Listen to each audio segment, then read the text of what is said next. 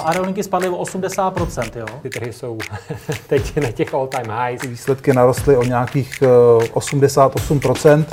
Co vlastně se teďka stalo v rámci uh, SpaceXu, je prostě něco neuvěřitelného. Plyn, uh, emisní povolenky, jakoby v tuhle tu chvíli ten systém je nefunkční.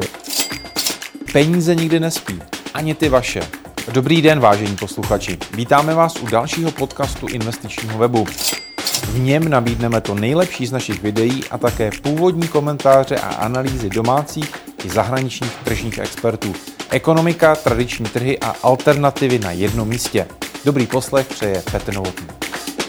Jestli do Silvestra nepřiletí nějaká černá labuť, může se letošní rok díky zhodnocení akciových i řady dalších trhů stát jedním z nejúspěšnějších v historii. Naváže na něj rok 2022 dalším růstem? Na to hledá odpověď dnešní pořad, ve kterém dostanou prostor i fyzická aktiva nebo investování v inflačním prostředí. Investorský magazín startuje právě teď.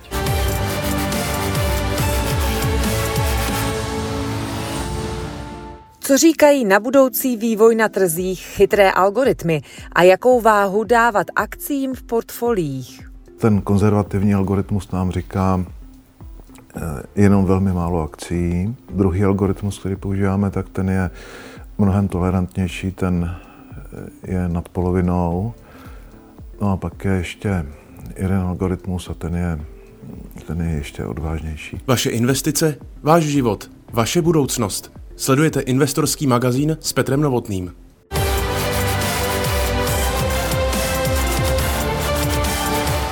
Investorský magazín tradičně začíná shrnutím toho nejdůležitějšího, co se odehrálo na trzích a v ekonomice v uplynulých dnech.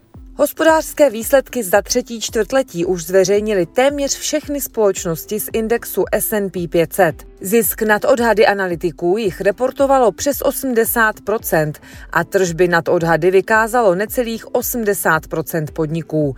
Nejvýraznější růst zisků oznámily společnosti z energetického sektoru. Výsledkovou sezónu na pražské burze uzavřela čísla společností Kofola Československo a Česká zbrojovka Group. Kofole v prvních devíti měsících roku stouply tržby meziročně o necelých 5 na víc než 5 miliard korun.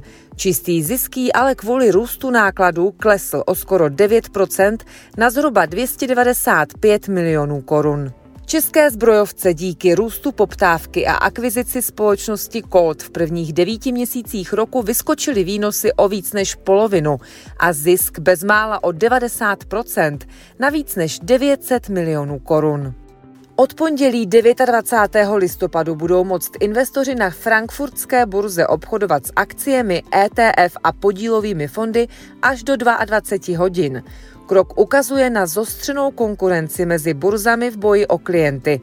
Obchodníci uvedli, že by mohl burze přinést vyšší objemy obchodů, ale také zvýšit náklady.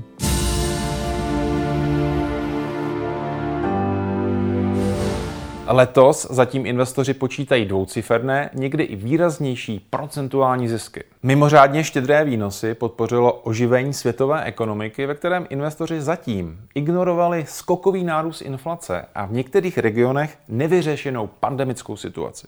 O aktuálním ocenění akciových trhů a rizicích investování v příštím roce jsem mluvil s Pavlem Kohoutem z Algorithmic Investment Management. No, byl, byl, byl to rok, eh, kdy se akcím převážně dařilo eh, a který překvapil po makroekonomické stránce tím, eh, prostě jaká byla inflace nebo jaká je inflace.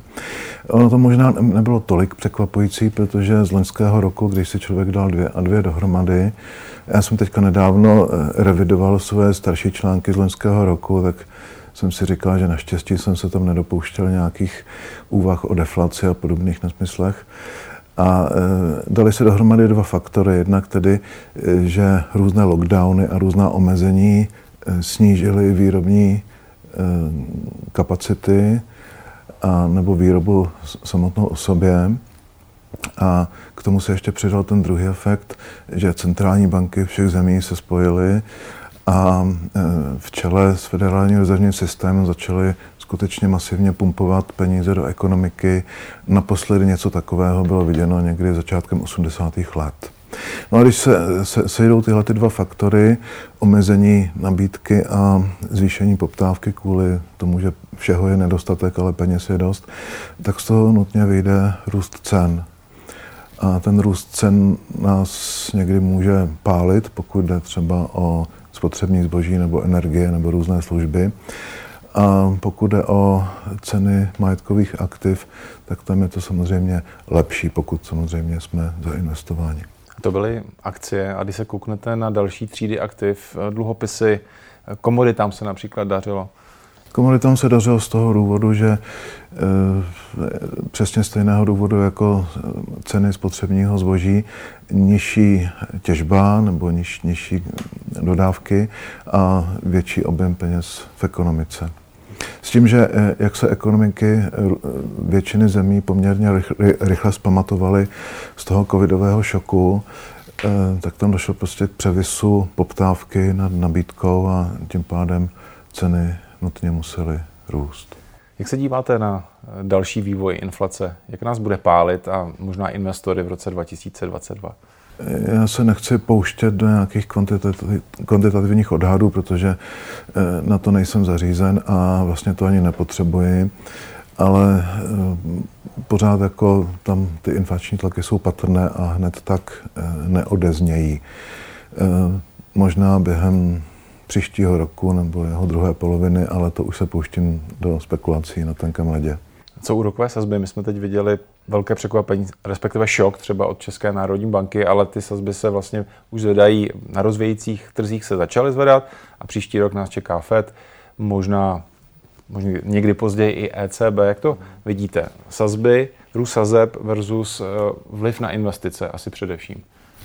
No tak eh, všechny centrální banky, které si to mohou dovolit, začaly více nebo méně zvyšovat sazby, včetně České národní banky, která si to vzhledem k fiskální situaci České republiky může dovolit.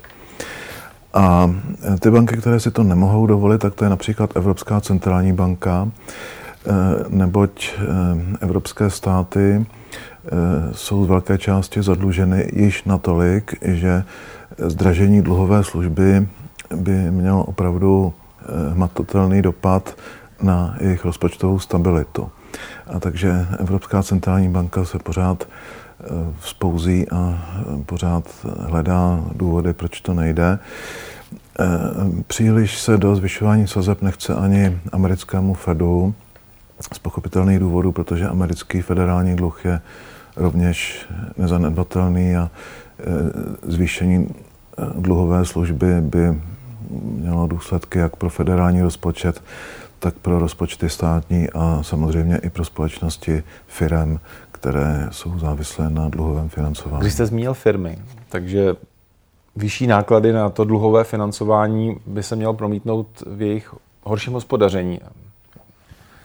No tak zatím je to tak, že výnosy z dluhopisů Eh, mám na mysli teď firmní dluhopisy, eh, včetně těch, které jsou eh, kategorizovány jako junk, tak jsou na rekordních minimech nebo poblíž rekordně minimálních hodnot. Takže zatím ty náklady na dluh jsou poměrně velmi příznivě nízké. Což by se samozřejmě změnilo, kdyby FED přistoupil k razantnějšímu zvyšování sazeb, což je možná důvod, proč se Eh, tyto kroky budou odkládat a možná se budou odkládat eh, jako eh, až, až na věky. My jsme, se, my jsme se bavili o inflaci, ale teď se také mluví o stagflačním scénáři, že inflace stále jde nahoru, ale očekává se třeba zpomalení ekonomického růstu. Jak se díváte, jestli tenhle ten scénář je ve hře?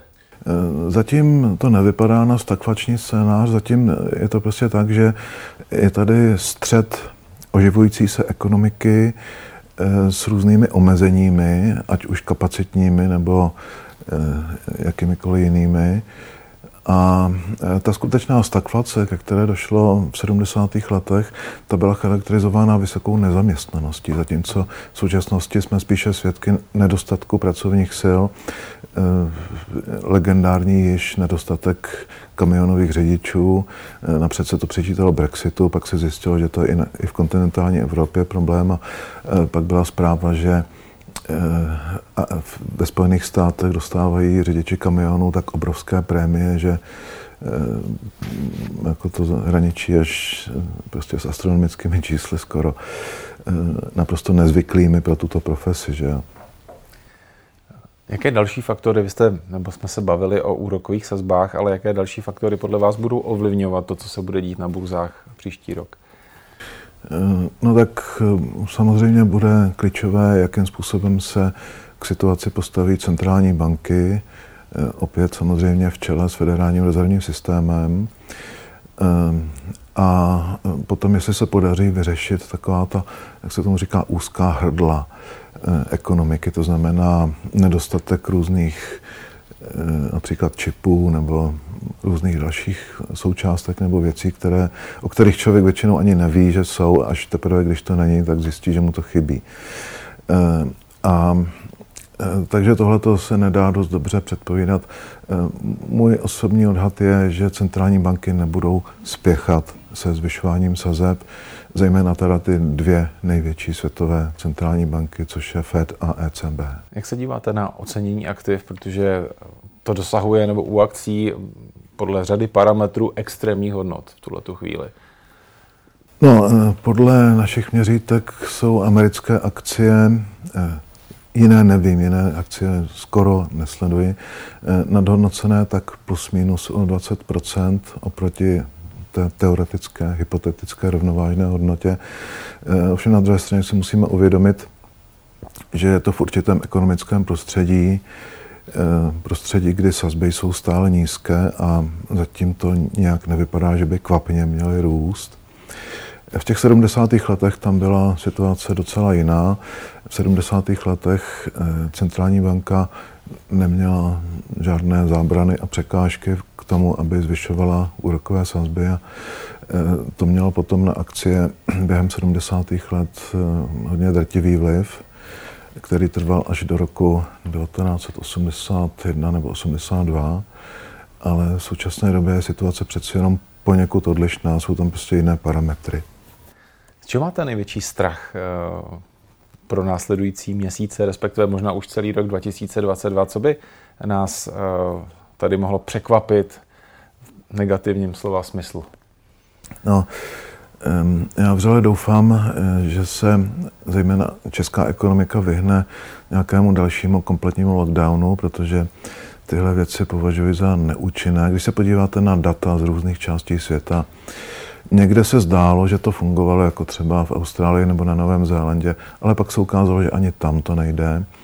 Eh, a eh, naopak nejsem nějak proti očkování, to si myslím, že je Eh, věc, která funguje a i když nefunguje úplně stoprocentně, tak přece jenom ty statistiky, jak klesá počet úmrtí na COVID, jsou docela vypovídající. Pojďme se podívat trošku na portfolio vašeho fondu, vašich fondů. Jak to tam teď vypadá?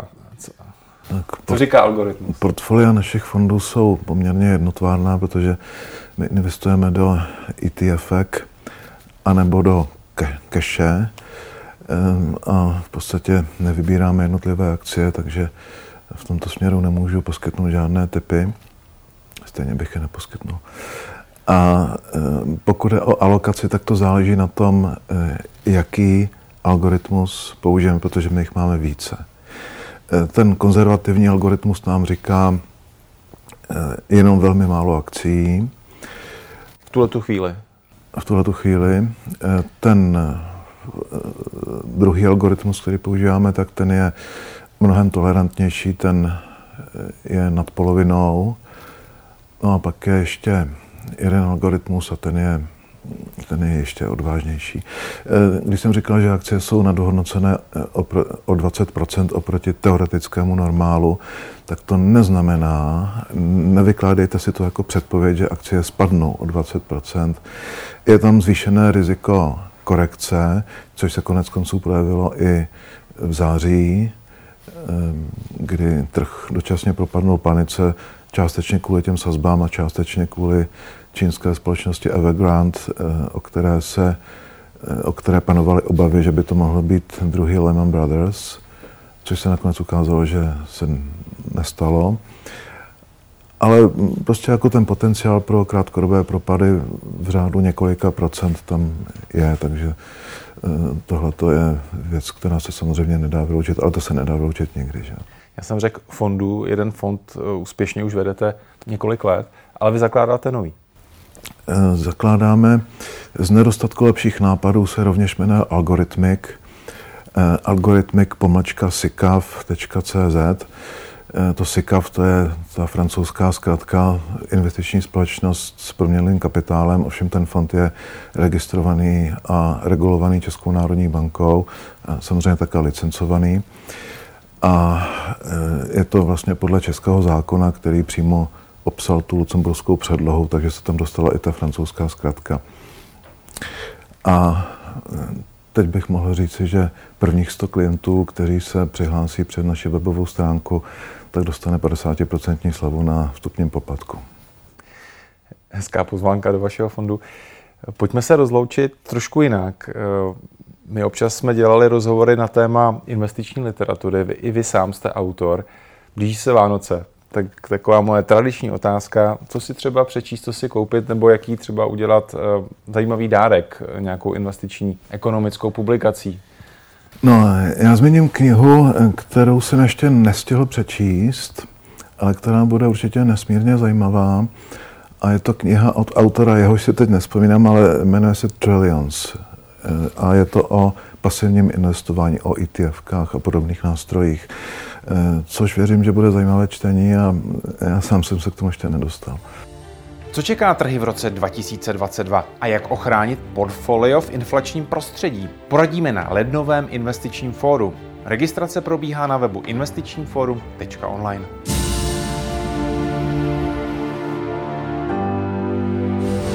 Fyzická aktiva mají svoji nezastupitelnou pozici v portfoliu, ale je potřeba k ním přistupovat jako k investici, která je stále nepřímo ovlivňována vývojem na finančních trzích. O tom, jak velkou váhu jim dávat při investování, mluvil na investiční konferenci FinFest Richard Suda z investiční společnosti Koncek.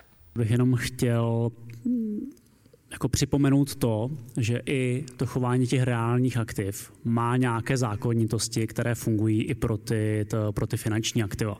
Jo, to znamená, jestliže mi jdou nahoru úrokové sazby, tak na dluhopisech mi jdou nahoru, to, to nahoru podobně výnosy. Znamená, klesá jejich cena. Neměli bychom se tvářit, že u těch nemovitostí to nikdy takhle jako nastat nemůže. Jo? Ta, ta zákonitost je tam velmi, to, velmi podobná. Uh, bylo tady, ptal si se na, na inflační doložky, jasně, máš inflační doložku, ale, ale jestliže máš inflaci uh, 6%, uh, máš třeba nemovitost s nájem, nájemem kdyby třeba 8%, tak když se ti ten 8% nájem zvýší o 6%, tak to znamená, že se ti zvýší o, půl, o necelého půl procenta ročně. Ale úrokové sazby máme o 2,5% výše. Jo? Porovnáváš to se situací před rokem, kdy to, no, možná před rokem ne, ale možná před dvěma, kdy jsme měli k krátké státní dluhopisy za nula a dneska máme dvouletý státní dluhopis za 3%. A je potřeba vědět, že prostě tyhle ty zákonitosti mohou dopadnout i na, ta, to, i na ta reálná aktiva. To, že to samozřejmě má nějaká specifika, ten trh, že vlastně jako uh, žádná ta nemovitost uh, ne, není stejná jako, jako, jako ta vedle, to znamená, to, to oceňování je složitější, to, že to může mít nějaká specifika té, té likvidity, že ten trh, když potom vyschne, tak, to, tak může nastat jako nějaký specifický problém, takový jako na akcích nebo dluhopisech nenastane. Na, na akcích nebo na dluhopisech se ti stane to, že to vždycky můžeš prodat, eh, jenom prostě dostaneš o 50% nižší cenu.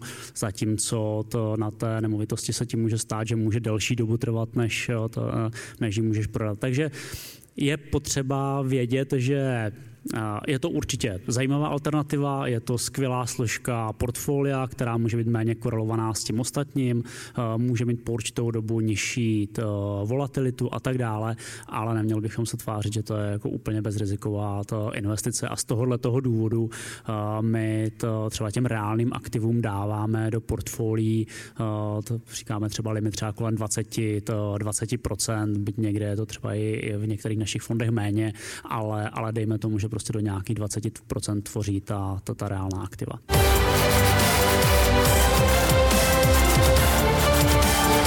Reálné úrokové sazby zůstanou ještě hodně let záporné, myslí si analytik z Deutsche Bank Jim Reed. Zdůvodňuje to obrovským zadlužením kvůli pandemii COVID-19.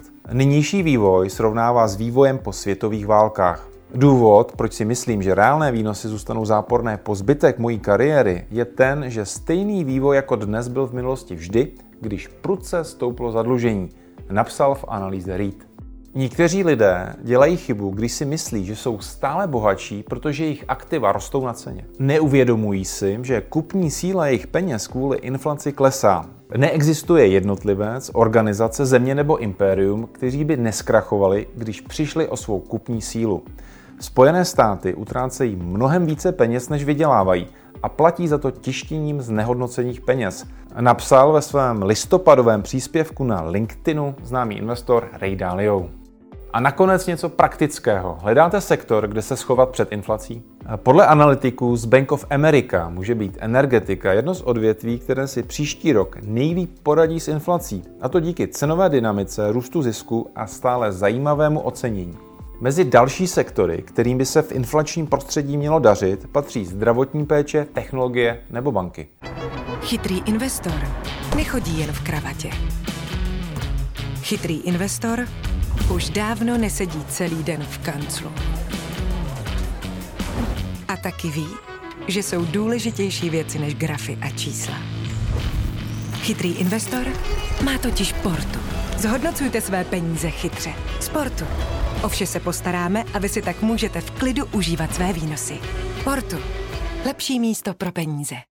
V týdnu také navštivte naše facebookové stránky. Tam jsme umístili odkaz na připravovanou největší investiční konferenci v Česku. A ještě mám pro vás jednu novinku. Investiční web nově najdete na všech předních podcastových platformách. Teď už je ale čas prolistovat burzovní kalendář na nový obchodní týden.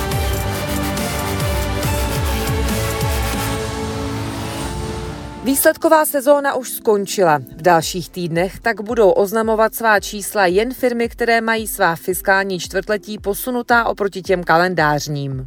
Na přelomu listopadu a prosince to budou v Americe třeba Hewlett Packard Enterprise, Kroger nebo Salesforce. V Evropě se přidá třeba polský výrobce her CD Projekt.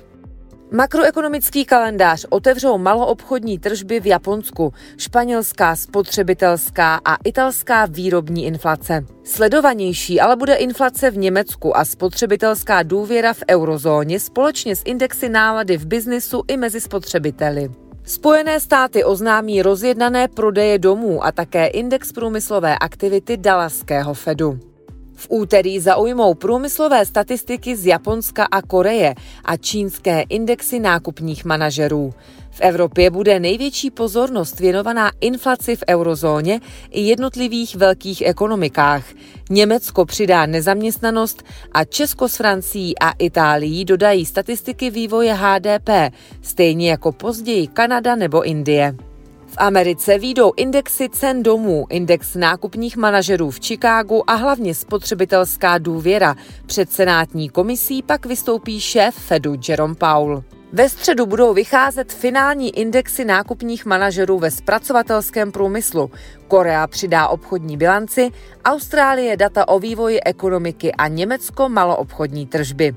Spojené státy zveřejní pravidelné týdenní zprávy z hypotéčního trhu a o zásobách ropy, stavební výdaje a hlavně zprávu o tvorbě pracovních míst ve firemní sféře. Ve čtvrtek dojde na korejský HDP a australskou obchodní bilanci. V Evropě budou sledované údaje z trhu práce a Amerika oznámí týdenní počty žadatelů o podporu v nezaměstnanosti. V pátek doplní obrázek o stavu a výhledech světové ekonomiky indexy nákupních manažerů za oblast služeb a ty celkové. Francie doplní průmyslovou výrobu a dozvíme se také, jak se daří evropskému maloobchodu. Zaujmout může taky obchodní bilance Indie.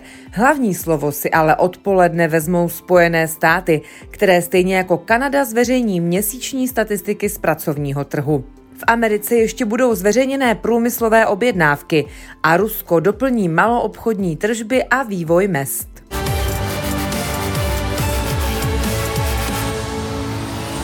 A to je z pořadu, kde se potkávají velcí burzovní hráči s drobnými investory. Všechno. Za týden se na vás těším s další dávkou tržních témat. Naschledanou.